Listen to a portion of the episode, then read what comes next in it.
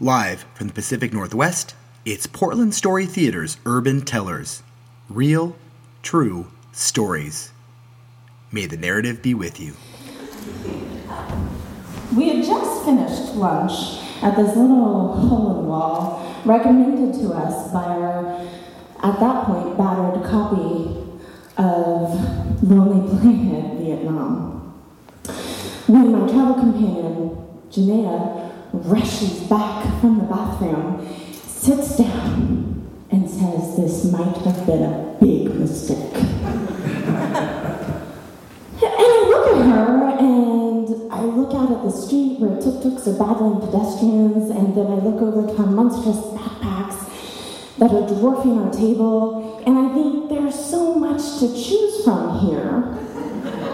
Was it that we're two single 30 year old women traveling together for the first time via backpacking through Southeast Asia, like you do? Um, you know, what, what could it have been? We were kind of those friends, those modern day friends. You know, we brunched, we pubbed, we talked boys. But really, like, our only super big bond was we were both obsessed with Golden Girls. ripe for travel together. Um, so I look at her, she looks at me, and she says, Again, I just saw the biggest fucking rat. And we look at her bowls, which are empty. And I go, meh. I'm somewhat comforted by the fact that I was very clearly having just consumed a shrimp noodle bowl. Like I could tell it was shrimp. Janaea, who was the surprising pessimist of the trip, was not comforted by the fact that she'd just eaten shrimp because she had just eaten a shrimp noodle bowl from the rat kitchen. Um, and so I'm teasing her about her pessimism all the way out to go meet our bus. And of course, they had left us. So, point one for Jay. And uh, so there we are at the bus depot, and she is using her phrase book, and she's really like trying to communicate the urgency that we need to get out of Hue that evening in order for us to ever be able to reach Halong Bay, which was Janaea's entire reason for being in Vietnam. I was just tagging along.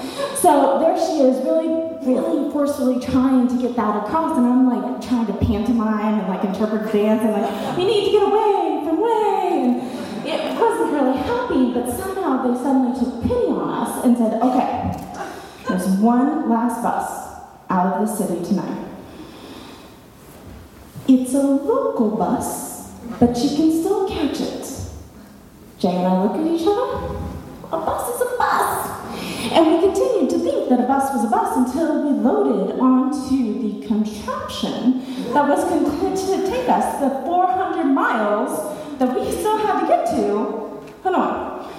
And this thing was our tourist bus was cushy and clean and comfortable and beautiful.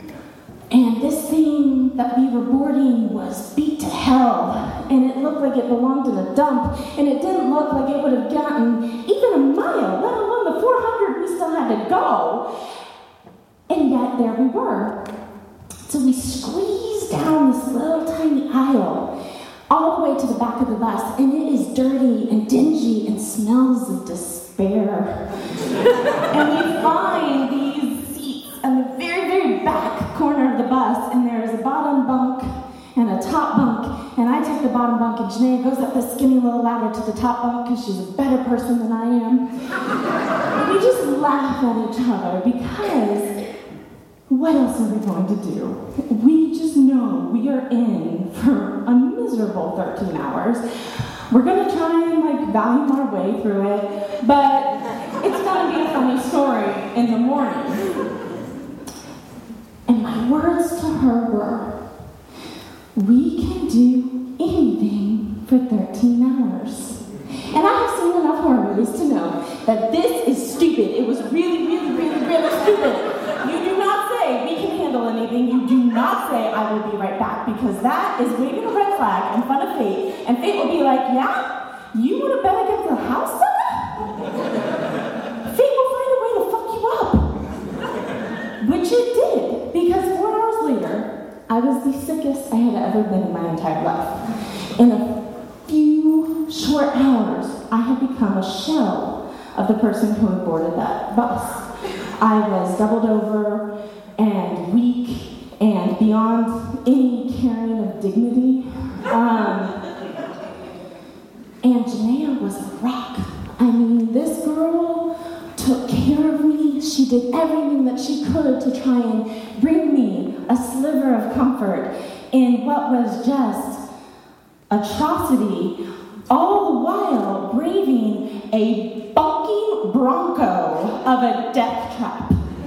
So, this bus had no brakes, had no shocks, it barely had wheels. I mean, maybe it had a one brake, which was halfway worn through. Plus, it was being driven by a homicidal maniac. He did not care about the mortality of anybody on that bus. He did not care about the mortality of anybody on the road. He would have lethally aimed for small animals and definitely children, and did not care that there was somebody dying on the back of his bus.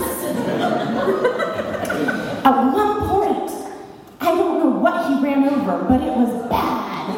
And Janaea gets thrown up, and her head strikes the top, and she has a gash an inch wide, and she is kind of done. Like she's just out for the night, and I realize that there is no more help coming from this quarter. And I am left alone with my misery and my suffering, which is not my favorite way of being. and I am the most scared I have ever been in my life. Trapped on this wildly swerving, mad bus, insanely ill. And so it got to the darkest, blackest point of night. I'd lost all track of time. And I didn't realize at first that the bus had come to a stop. And then I didn't realize at first that the men uniforms carrying machine guns were actually boarding the bus. I thought they were a figment of my fondest nightmare. I thought that they had come to shoot me and put me out of my misery. Sweet death, come take me. Finally, it, it struck me that no, these are men with machine guns and they are searching this bus. And one sees me. White faced, sweat drenched, wild eyed, strung out looking, clutching something desperately to my chest. And he is like, hmm, what's up? so he's coming at me with a machine gun and a flashlight. And I realize he is going to take my sick bag. My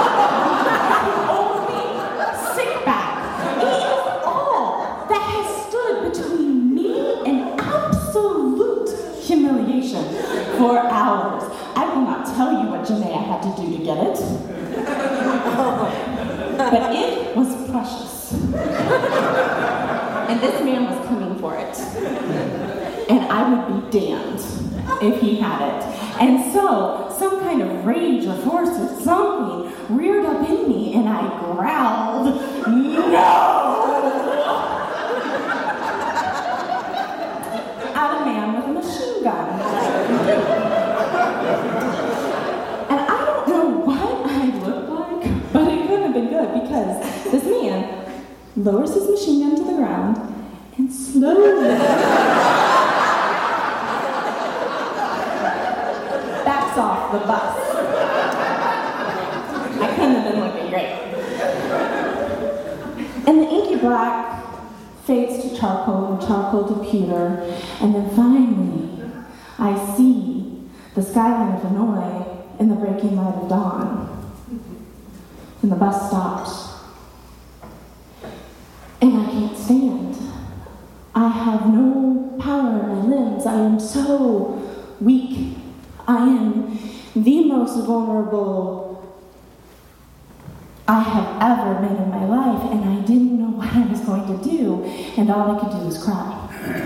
And then I felt my friend, and I felt her arm come beneath me, and she had me, and she got me off the bus, and she got me to a real hotel with a real bed, and I passed out. And when I woke up, it was night again, and my friend sat in the bed opposite, and I looked at her, and she looked at me, and all I could think, because her face had become so beloved to me in 13 hours, was thank you. And she said, You're welcome. I'll be right back. and it was her turn to get the sickest that she has ever been in her entire life. And we languished in this hotel weak, pitiful, pathetic. I mean, we were a pair.